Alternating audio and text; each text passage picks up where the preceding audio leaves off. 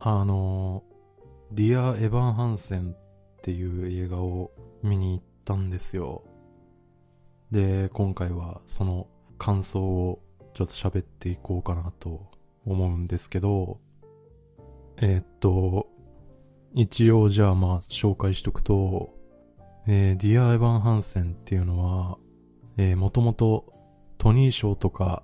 めちゃめちゃ賞を受賞したブロードウェイのミュージカルで、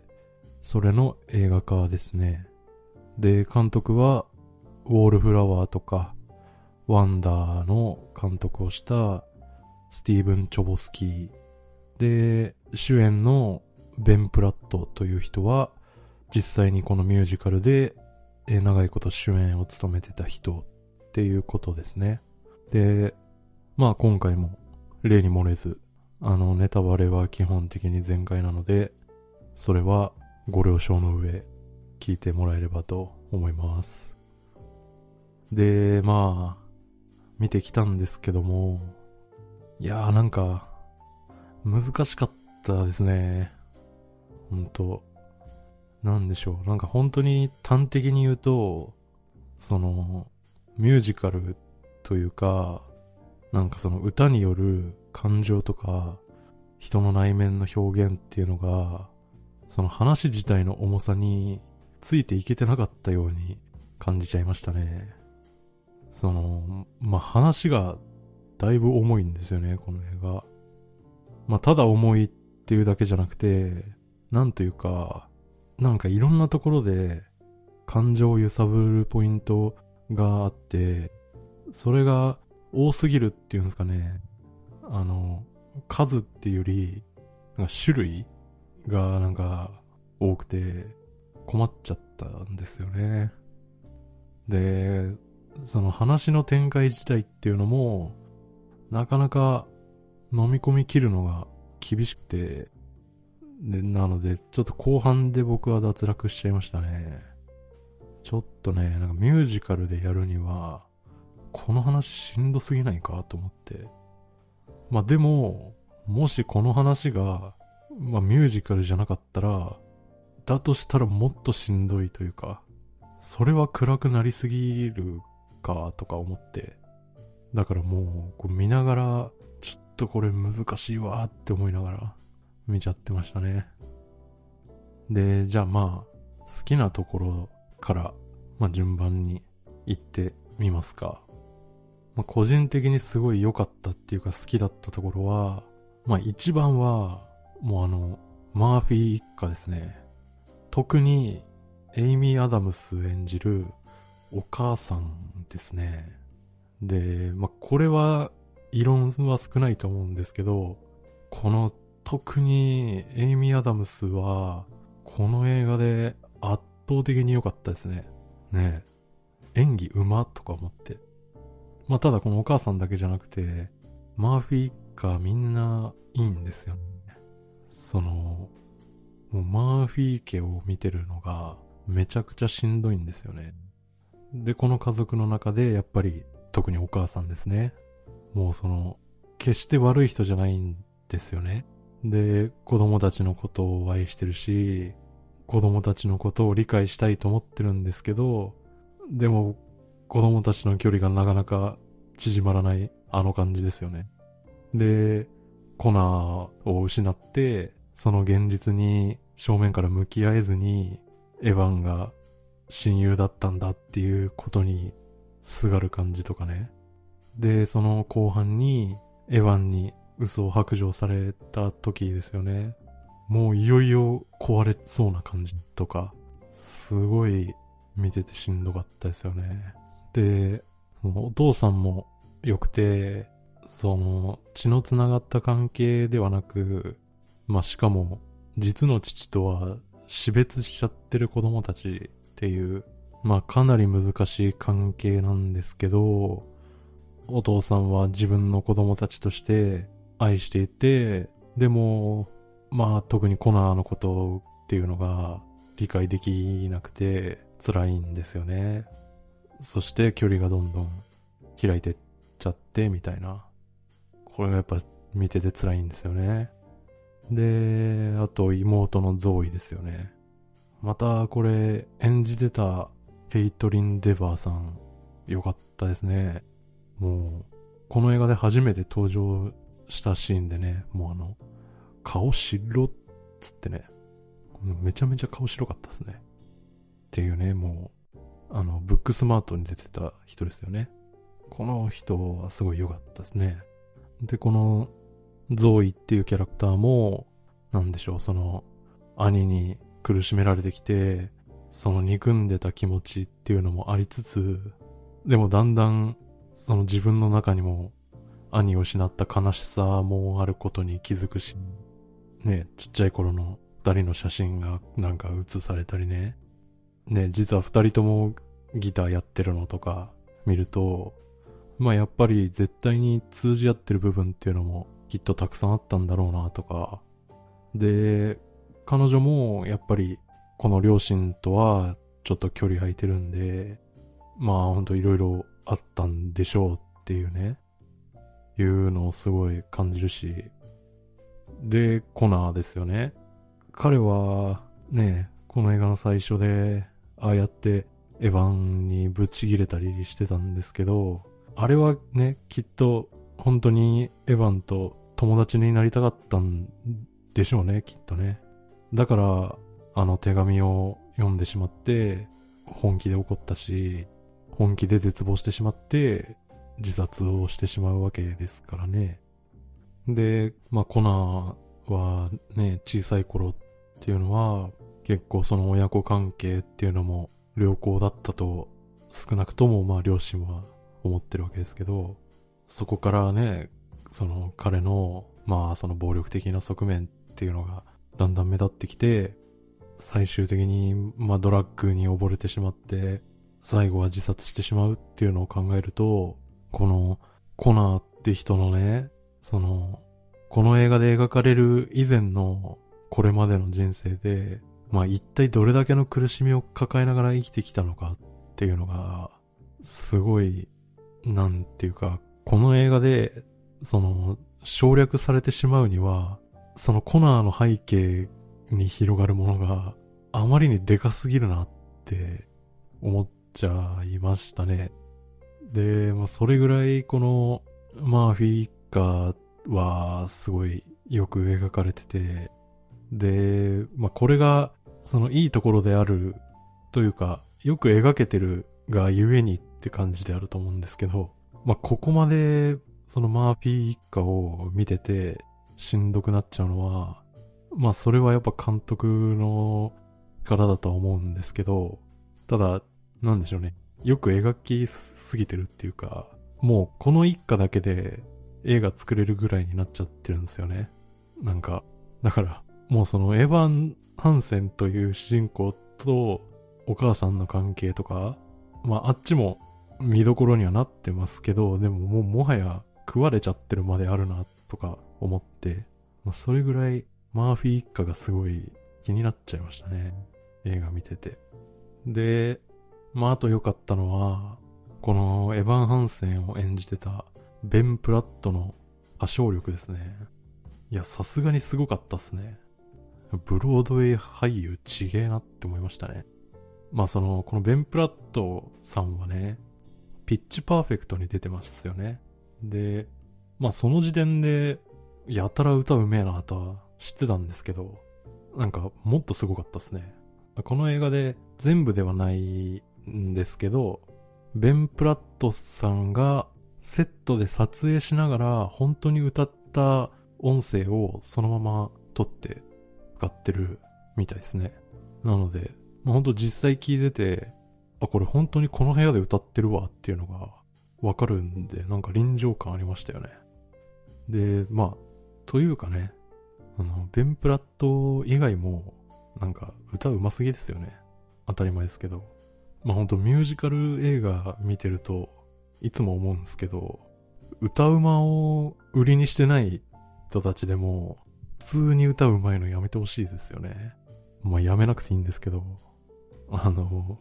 ねヒュージャックマンとかね、もう、タロン・エガートンとかね、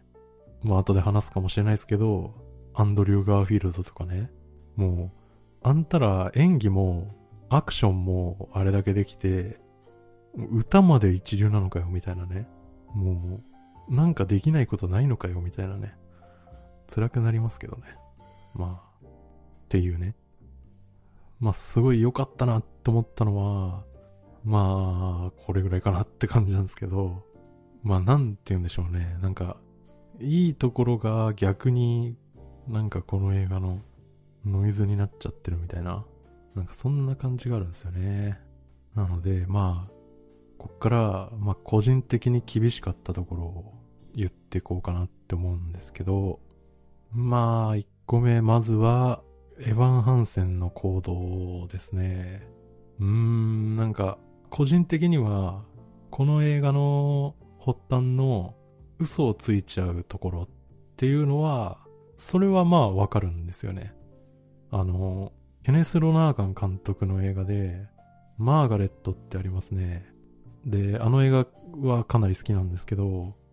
あの映画も、その高校生の主人公が、もう重大な嘘をついてしまうことから始まる話で、まあ、この映画とどっちの嘘の方がダメとかっていう優劣はつけられないし、嘘をついてしまった理由っていうのも、まあ全然違うんですけど、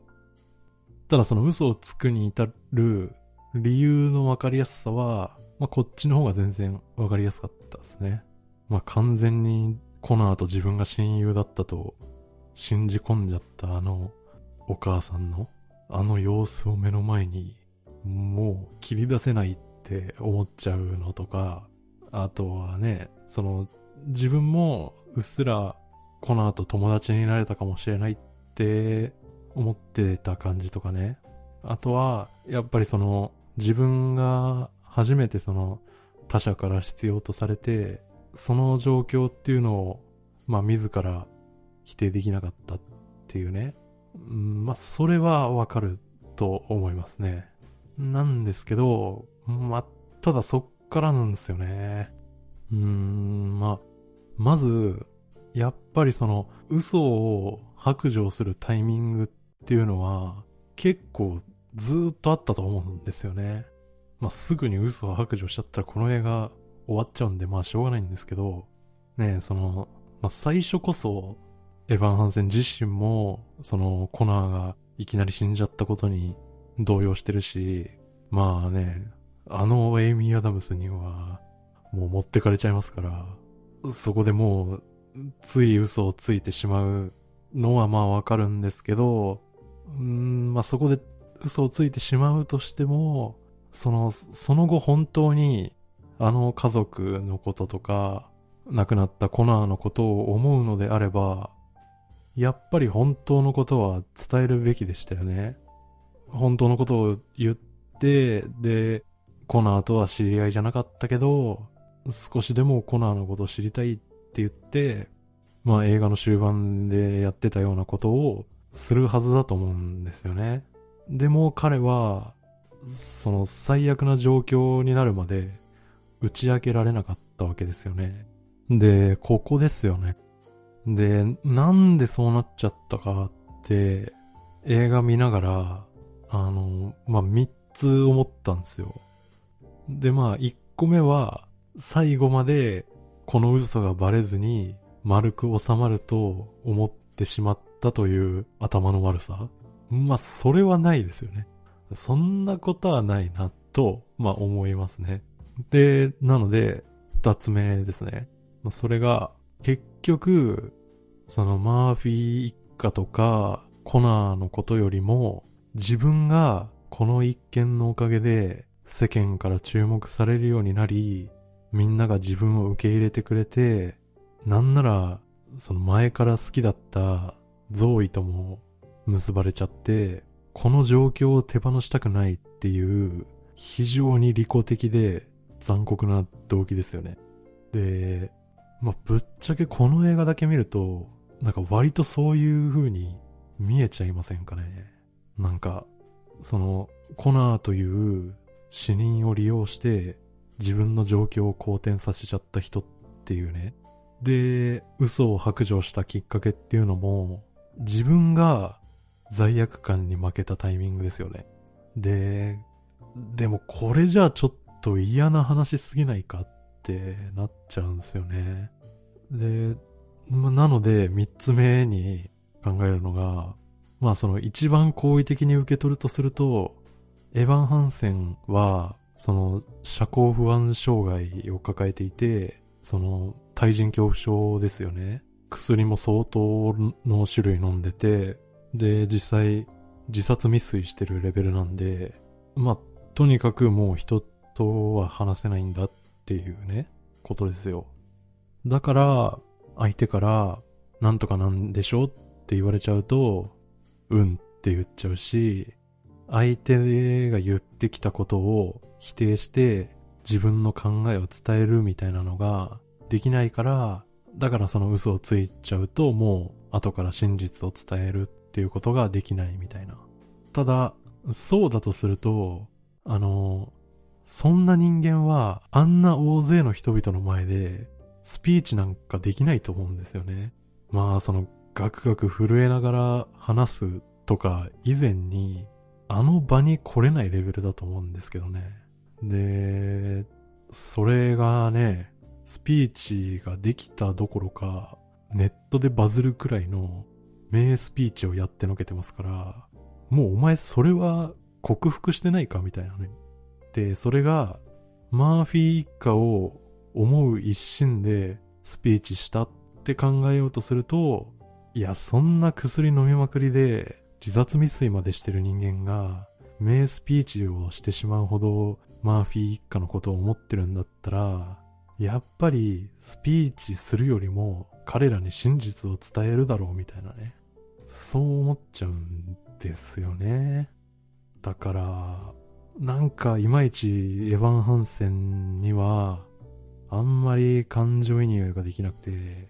困ったんですよね。僕自身、まあだいぶ社交性には欠ける人間なんですけど、まあただエヴァン・ハンセンほど医者から診断を受けたりとかっていうレベルではないんで、まあその社交不安障害っていうものへの理解が足りてないだけかもしれないんですけど、どうなんでしょうね、これはね。スピーチできるもんなんですかね。っていうね。で、まあその次の厳しかった点としてね、あの、このエヴァン・ハンセンがしたスピーチ自体にもちょっと乗れないんですよね。まあこの映画では、このスピーチのところで You Will Be Found が流れて、こういい感じになるんですけど、とりあえず映画内の世界で言うと、You Will Be Found 的な名スピーチをしたっていうことですよね。で、それがネットで拡散されて感動の嵐になるんですけど、あの、そうはならんやろって思っちゃいましたね。アメリカではなるんですかね。あの、まあ僕みたいなしょうもない人間の感覚からすると、その、ツイッターとかね、あ、ツイッターですね。とか、ヤフーニュースのコメント欄とかね、そういう、この世の地獄みたいなね、ネットの実態を多少知ってると、まあその、まあ、申し訳ないんですけど、そんな一高校生のスピーチが、そんな万人に受け入れられるはずないよって思っちゃいますね。その拡散された動画に集まるコメントとかも、あなたの言葉に救われましたみたいなのがね、さん出てきましたけど、その、うつ病とか、そういうメンタルヘルスの問題って、うん、正直そんなスピーチの一個ごときで救える話じゃないと思っちゃうんですよね。あの、なんでしょうね、その、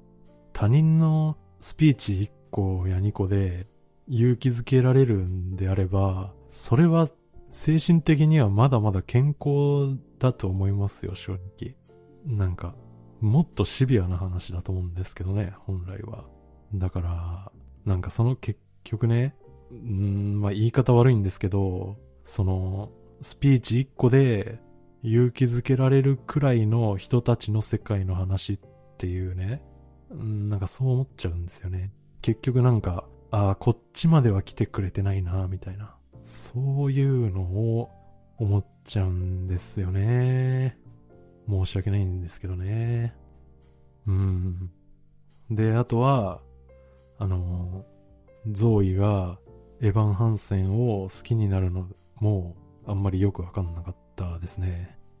うん、むしろ、そのエヴァン・ハンセンが真実を伝えられない理由に、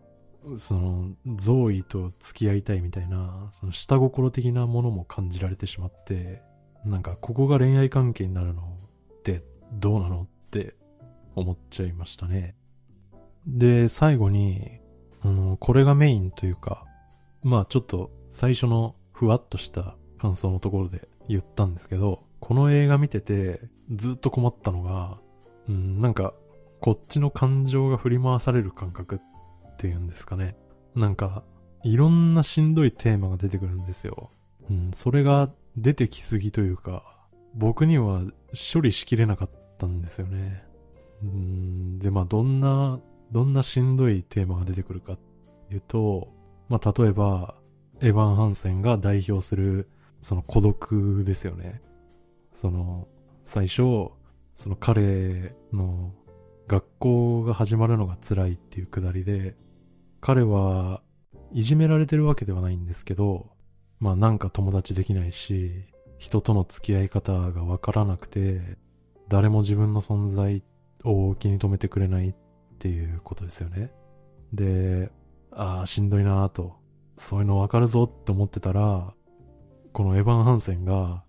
唯一友達と思ってたジャレットでしたっけ？彼がその、いや、家族付き合いがあるだけだから、あの、友達とかそんな勘違いすんなよみたいなこと言うじゃないですか。つるらっていうね。あの、いや、その追い込みいるっていうね。もうそういう割にずっと二人付き合ってますからね。うん、なんか、いや、いきなりそんなん言われたら、エヴァン・ハンセン的には、ね、その言われた時点でもう彼とは付き合えなくないとか思っちゃってね。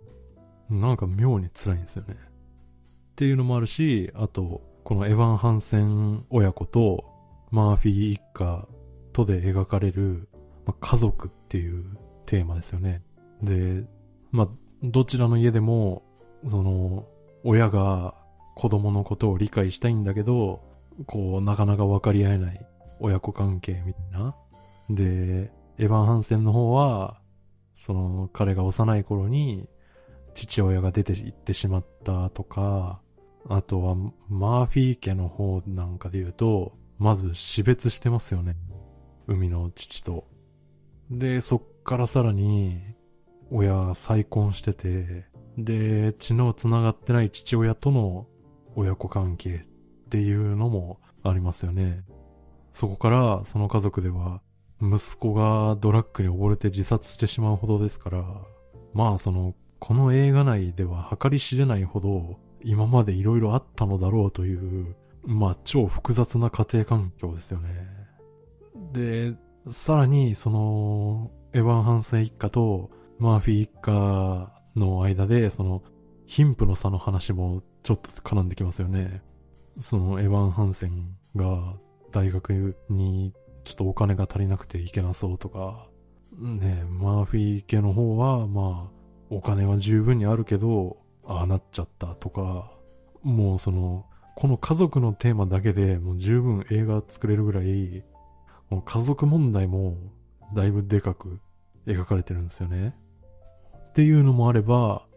あとは、あの、アラナが代表する、まあその人それぞれみんな辛いんだよっていう問題。で、彼女みたいなキャラクター自体はもう全然嫌いじゃないんですよね。その、他人から見たら、すげえ何でもできるし、悩みとか、全然なさそうな人に見える人こそ、内側にはいろいろ抱えてて、すごい無理してるから、他人からそう見えてるだけみたいな。で、このアラナっていう人も結構いいキャラだから、この問題もすごい印象に残っちゃうんですよ。ずっと。まあ、彼女の歌もあるしね。っていうのもあるし、あとは、その人の善意っていうものの残酷さみたいなのも出てきますよね。もう、まさに、コナープロジェクトですよね。で、これを主導したアラナは、まあ本当に良かれと思ってやってるし、うん、むしろこうでもしないと、本当に一瞬でみんなコナーの存在を誰もが忘れ去っていって、まあまるでもう初めからいなかったかのようなことになっちゃうわけじゃないですか。だけど、で、コナープロジェクトを始めると、まあ募金が結構集まってくっていうね。でもお前らコナーが自殺するまで、ただのイかれたやつとしか思ってなかったじゃんっていう。なんか、もう例えば日本で言うと、あの、この世の地獄でおなじみ、ツイッター、あ、すいません、ツイッターが主ですけど、あの、有名人が亡くなると、その人が亡くなった途端に、その人のいい話みたいなのが、ものすごい勢いで出てくるじゃないですか。その、いや、そんなにいい人だったみたいな話を今更するくらいなら、生前からしろよみたいなね。で、まあその有名人によっては、テレビで特番が組まれたりしますよね。追悼とか言って。なんかそうやって、人の死であっても、その、生き残ってる周囲の他人たちの善意っていうもののために消費されていってしまうのかみたいな辛さがね、そのコナープロジェクトとか、それによってこう状況が好転していくエヴァン・ハンセンを見てると、それをすごい本当に感じるんですよね。もう、コナー本人のことなんか全く関係ない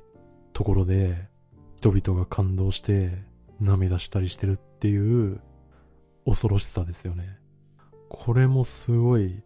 結構強烈に感じるんですよ。で、それもあれば、まだあって、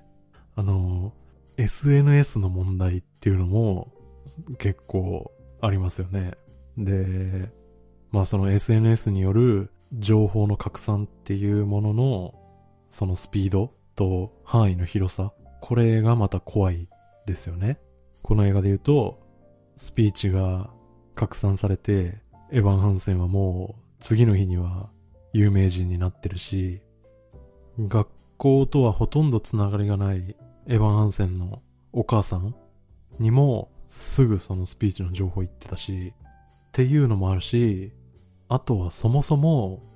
エヴァン・ハンセンの話すコナーのエピソードは全部でっち上げなのに、みんなが感動してるわけですよ。だからなんか、ここにね、この大衆の単純さみたいなね、その、でっち上げの話で、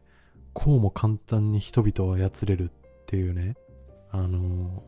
群衆っていうフランク・キャプラの映画がありますけど、なんかそういうポピュリズム的なね、もうそんな要素もすごく感じちゃうんですよね。